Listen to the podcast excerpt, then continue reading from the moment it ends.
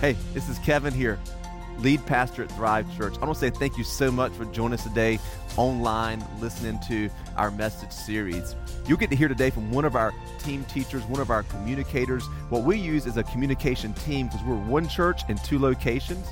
And so you'll get to hear from one of our campus pastors or other communicators here at Thrive Church. And you've joined us in a series called When Life Gives You, and you know, lemons. When life gives you lemons, what do you do? You make lemonade. So we're calling this series When Life Gives You. And it's actually a series in the life of Joseph. And what we're doing is we're discovering different parts of Joseph's life because he went through such tough times. He went through a lot of pain, a lot of trials. God had given him a big dream as a young man. And throughout the years, it took a lot of pain, a lot of heartache, a lot of shaping to see God's dream come to pass in his life. And so, what we want to do, we want you, whenever you're faced with a tough time, when you're faced with a painful season, when life gives you lemons, when life gives you hurt, when life gives you pain, when life gives you disappointment, what are you going to do? You're going to turn it into good because, listen, what the enemy has meant for evil in your life, God will use for good. And so at Thrive Church, we want you to grow during this series. Why? Because your growth matters to us.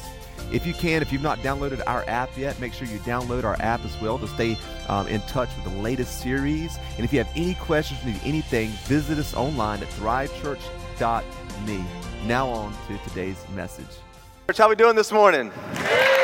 All right, it's good to have you guys with us today. And uh, we do this once a month. It's something called the Connect Gathering. So if you've not connected beyond just attending Thrive and not connected to being part of our community here, each month we do Connect and you get to hang out with our staff. We do some fun games and things like that. And it's in our cafe immediately following this worship experience. We even had have childcare available. Every obstacle you can imagine is taken care of. We even have food for you. We have snacks there as well. Because at the end of the day, one thing we all do. We all consume, and that's fine, right? It's okay to be a consumer. That's what we, we should be doing that.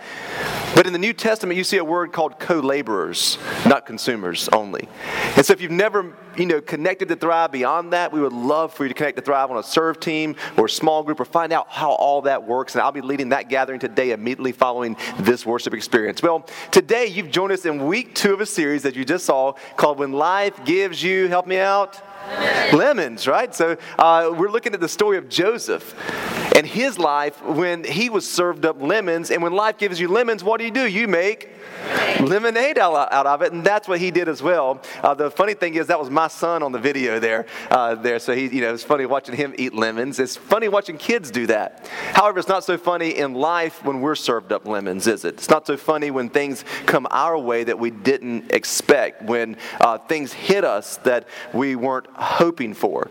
And we've been looking at Joseph last week. We'll look at him again this week. And turning your copy of God's Word to Genesis 39. Genesis 39. Uh, many of you know my past and history, some of you don't, but uh, growing up in high school, I really went astray. I didn't grow up in church, I, did, I wasn't in a quote unquote Christian family. And so whenever uh, I, I hit the college years, I went way off track. And uh, one thing that happened to me, I was actually kicked out of a university. I was banned from that university, not to come back again. I had multiple, uh, you know, busted with drugs several times, things of that nature. And I'm gonna tell you what really scared me. What happened was my first time I got, I got busted, I didn't know what I was doing. I go to stand in front of the judge. I'd never been in trouble before. And I go there. I literally, you know, have purple hair at this point. I did have hair, had it, you know, pulled back, you know, in a, in a ponytail, had long hair at that point, played in a high school grunge band. Grunge lovers represent. So um, I did that, and I went to stand in front of the judge, and the judge said, "Son, uh, where's your attorney?" And I said, "I don't know." I was 19 years old, you know, 18 years old. Son, uh, where, where, where's your mom or dad? They're not here. He said, Son, did you tell your dad yet? No. I haven't told dad yet. And my plan was not to tell dad. I was going to go just cry to that judge and throw myself at the mercy of the court like I saw in movies and hope it would turn out like the movies do. The judge told me, he said, I'm going to give you 90 days. He says, You need to go tell your family about this. This is pretty serious. He says, and you can, this could really affect your future. You need to go talk to your dad about it. And I'm going to tell you something. I didn't want to talk to my dad about it because my dad was not a lovey dovey, huggy guy. Like literally, it took my brother almost dying at 39 years old for my dad to tell him that he loved him. He just didn't do that. Like, he just didn't tell you how much he loved you and was proud of you. And so I didn't want to go to him. I don't remember my dad at birthdays. I remember mom at birthdays. I remember my dad and all, and in the good memories, I don't have a memory of my dad really just being there. I think he was playing golf or working. That's the two things he did. So I was scared to death to tell dad because I thought if he's not at birthdays, this guy's going to kill me. He may take me out back behind the woodshed. If you're from the South, you know what that means. That means he's going to carry me out back and he's going to beat me up. Like, we're going to fight. He's like, hey, we're, we're just going to fight. And so I remember going to my dad and telling him what happened. And, uh, you know, and when I told my dad that, I was waiting for my dad to, to rail into me, to rip into me, tell me how horrible I am and all those things. My dad said, son, I'll, I'll take care of it. Let me make some phone calls. So we ended up, you know, having to drive to Greenville, North Carolina, an hour and 45 minutes away to deal with this thing. And in the car, my dad never told me I was a horrible person. He never told me I'm disappointed in you. I can't believe you do something like this. Um, my dad wasn't a Christian, and I wasn't a Christian. Growing up a Christian family. Here's what he did tell me. He said, "Son, how dumb can you be to get caught?" He's like, I did way worse and never got called. That was the, the, the pep talk my dad gave. But, but he stood beside me in court several times. And my dad never looked at me and said, Yeah, man, you know what? You go deal this yourself. You're, you're worthless. He never backed away. Matter of fact, he was closer to me in those times than birthdays and all the good times. And I want to tell you today something, a very important truth we have to learn as followers of Jesus is that many times we think our Heavenly Father is just like I thought about my dad.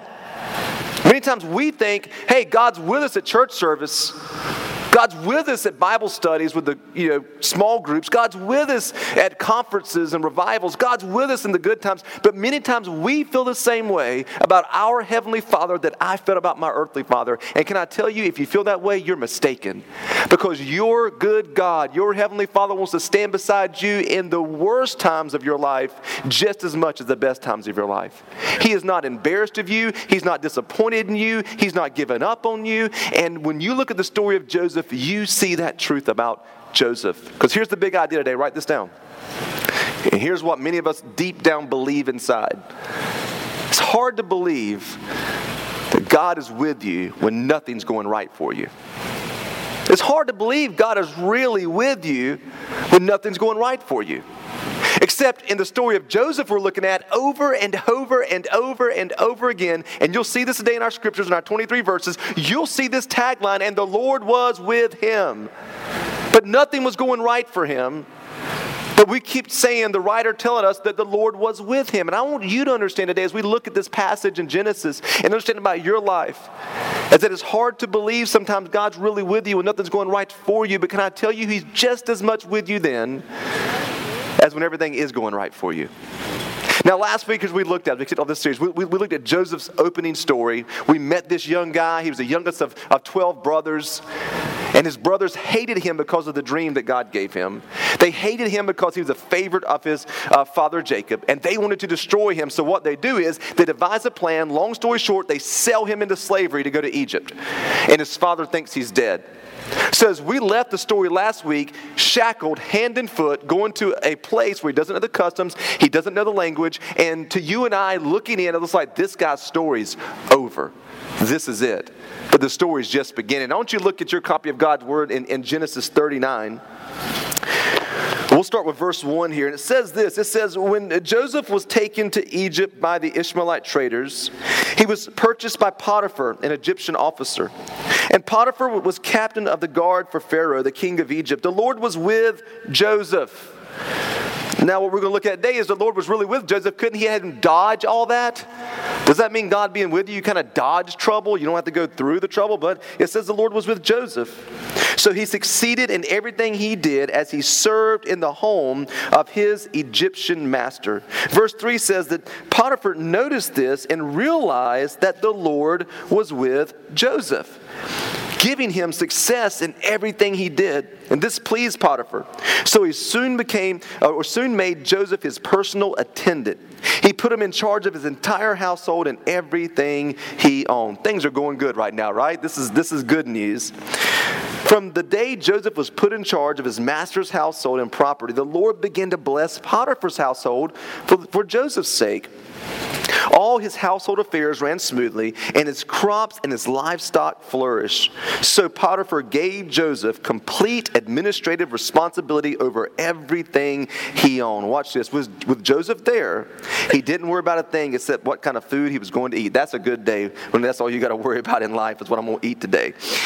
Joseph was a very handsome and well built young man, and Potiphar's wife soon began to look at him lustfully. Come and sleep with me. That's how I picture her saying she demanded. And I love this here. In verse 8, I'm going to tell you something. If you want the definition of integrity, if you want the textbook look at integrity, this is what it is. In verse 8 says this But Joseph refused. Look, he told her, My master trusts me with everything in his entire household. No one here has more authority than I do. He has held back nothing from me except you because you are his wife.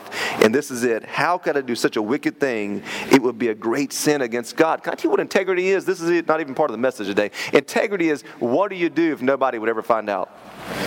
Integrity is what do you do when no one's looking? D.L. Moody said integrity is who are you in the dark? And many of us want uh, somebody to give us a promotion or do this for us, or do that. God uses integrity. And what you're going to see something about Joseph is, and we're going to look at this today, his integrity never changed despite the situation changing on him at every turn. So here's what he tells her and then in verse 10, she kept putting pressure on Joseph day after day. Joseph! Um, but he refused to sleep with her, and he kept out of her way as much as possible.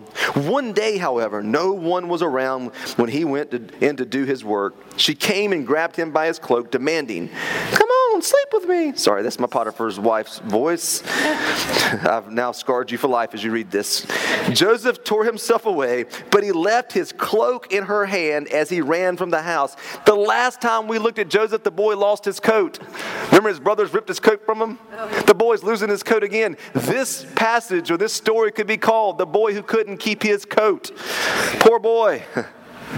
And so he ran away. And it says this, verse 13 When she saw that he was holding his cloak and had fled, she called out to her servants. And soon all the men came running. Look, she said, My husband has brought this Hebrew slave here to make fools of us.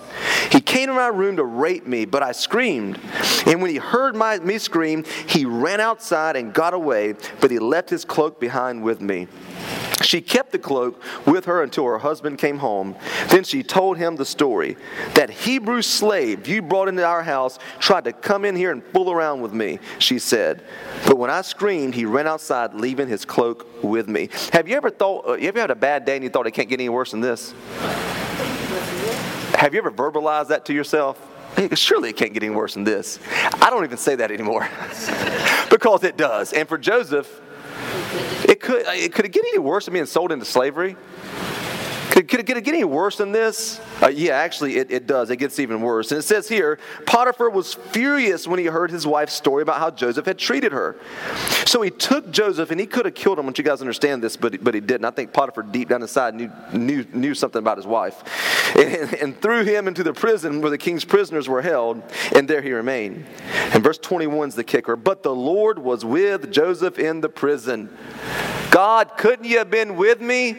When Potiphar's wife framed me, couldn't you have got me around that? Couldn't you have got me out of a legal dispute with there? Couldn't you have, I mean, if you're really, really with me, should I have to go through this? And it says here, and he showed him his faithful love. I love that there.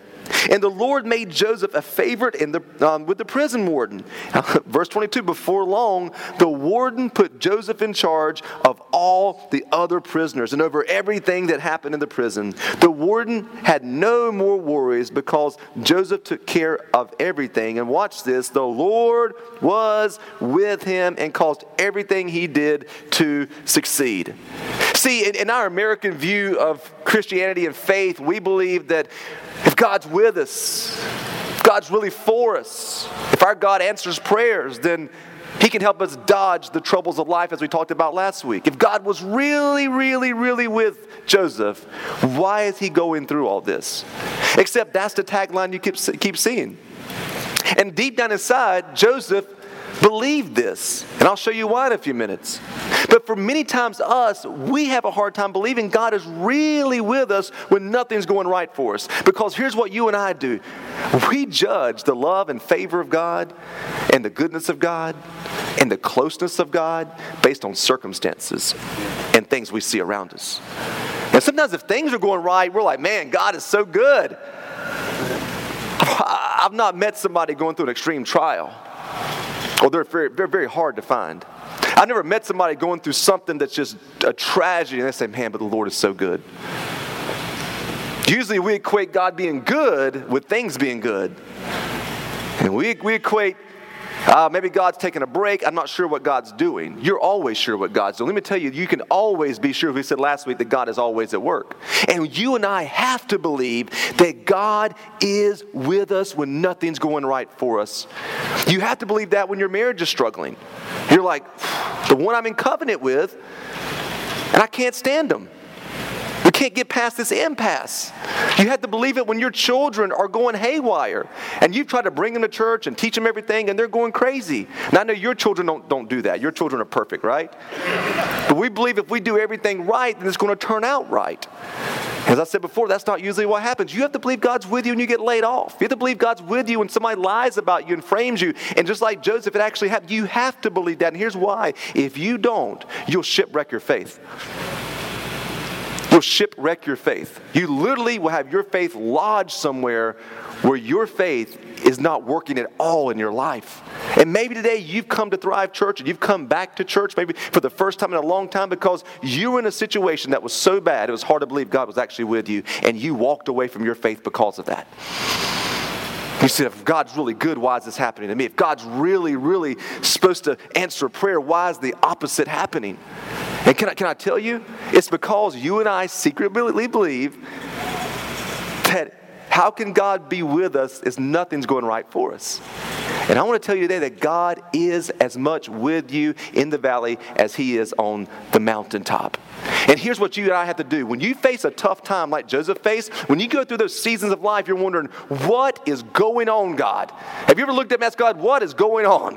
When you face that, here's what you and I have to do. And if I could have a cup of coffee with you, if I could sit down with you and give you my best advice when you're going through a tough time, here it is. And you can write this down is this stay faithful and consistent during adversity.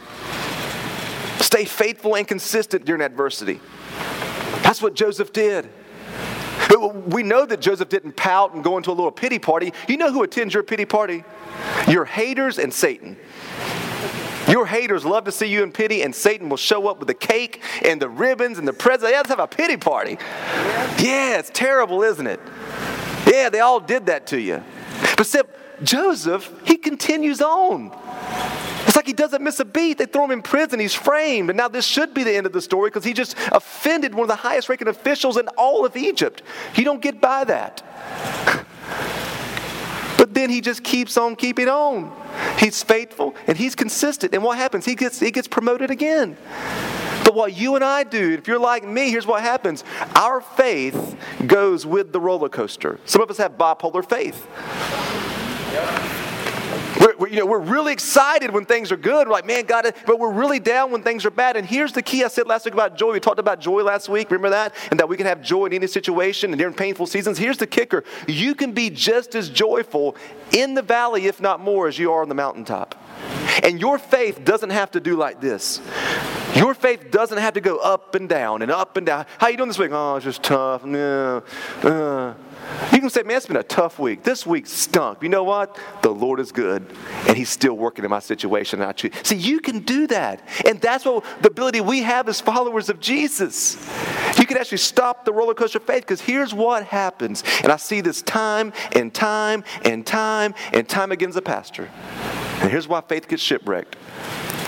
The storms of life hit us and everything's turbulent and the ship's doing this, we start picking up our anchors and we drift off.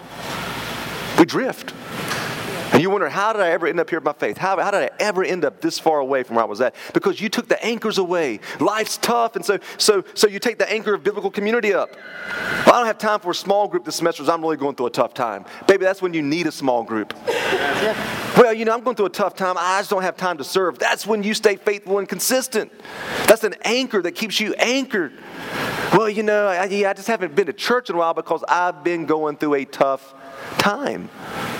And that's when you need to gather with the people of God and worship. There's something powerful about all the believers singing together, saying, Lord, you are good. Because you know every one of you are facing something different in your life. And so let me encourage you. Let's take a note from Joseph. Stay faithful and consistent when you're going through troubles. Never doubt the presence of God because of the presence of a storm. Never doubt the presence of God in your life because of the presence of a storm. And many times we believe those two are totally, man, I got a storm going on. Where is God in this? Can I tell you where God is with this? He's right with you. And He's just as much with you in the storm as He is when the clouds and the, and the skies open and everything's beautiful. Stay faithful and consistent during adversity.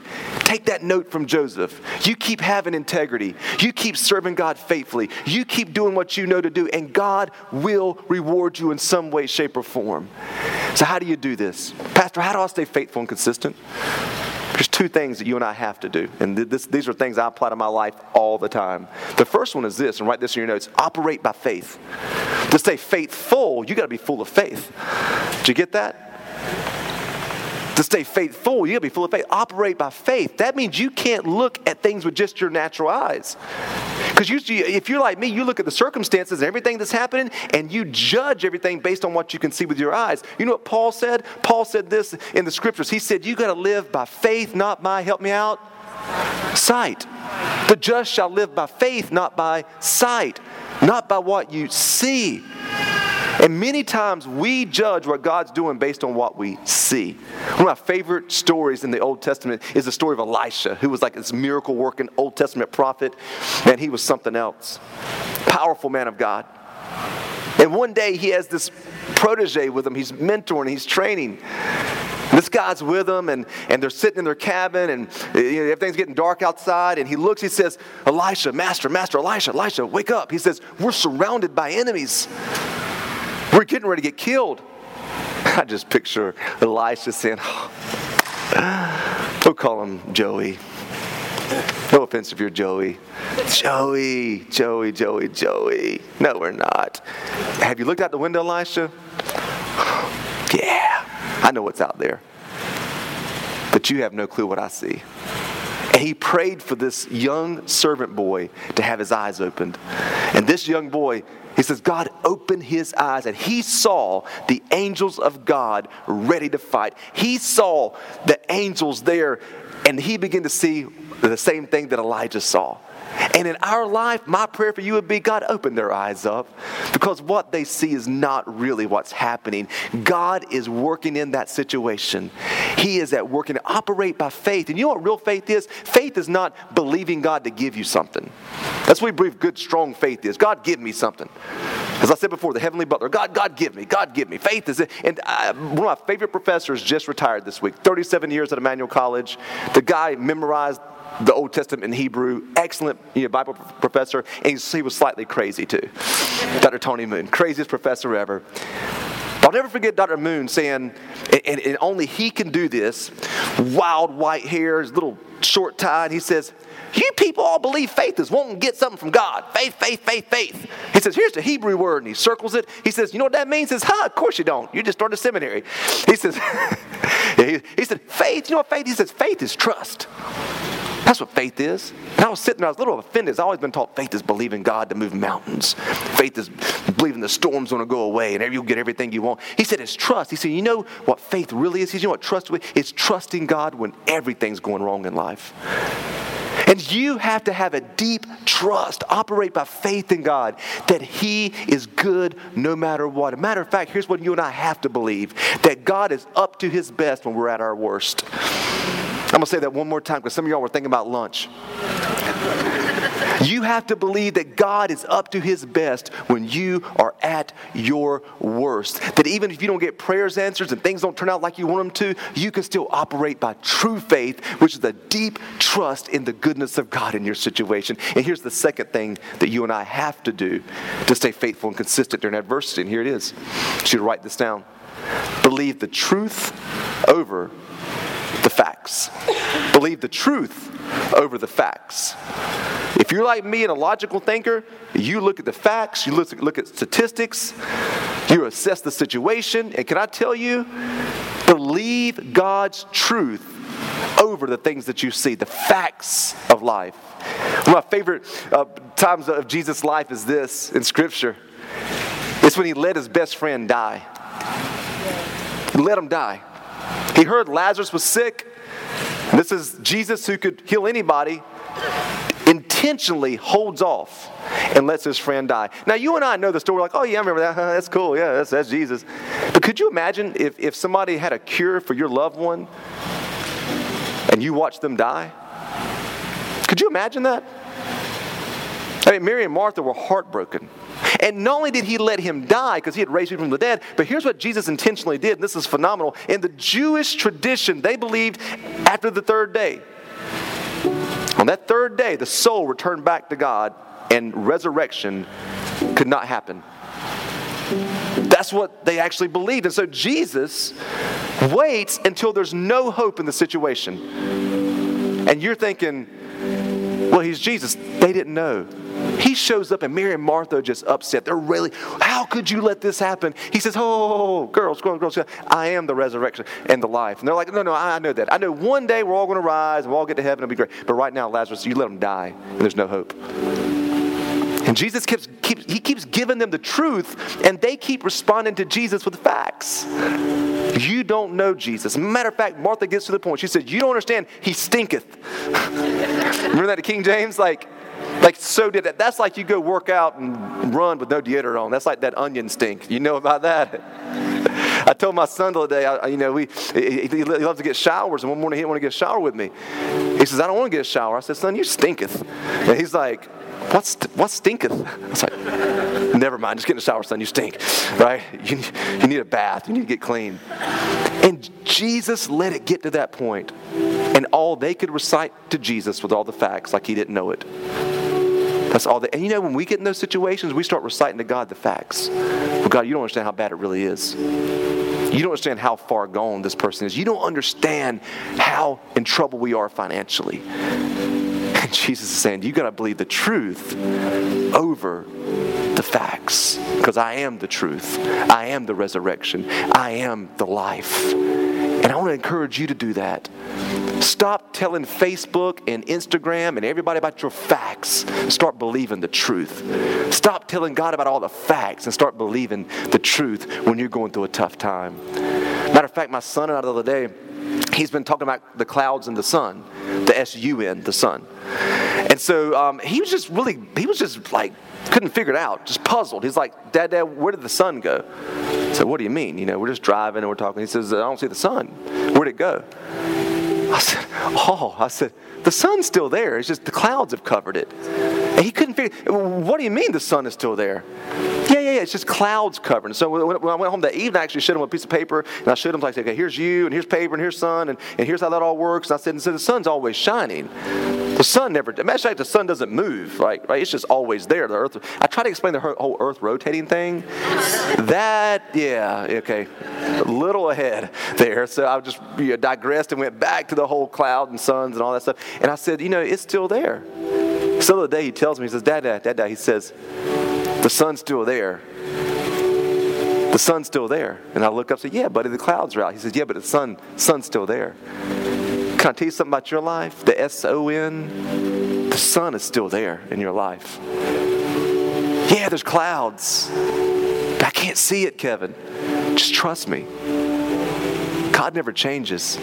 No matter how much cloud cover comes, the love of God, the faithfulness of God, the grace of God, the mercy of God never changes. And I want you to understand that God is with you when nothing is going right for you. And He wants to, you to invite Him into your situation. And He wants you to see the same thing Joseph saw His work in the worst situations of life. Let's pray this morning. God,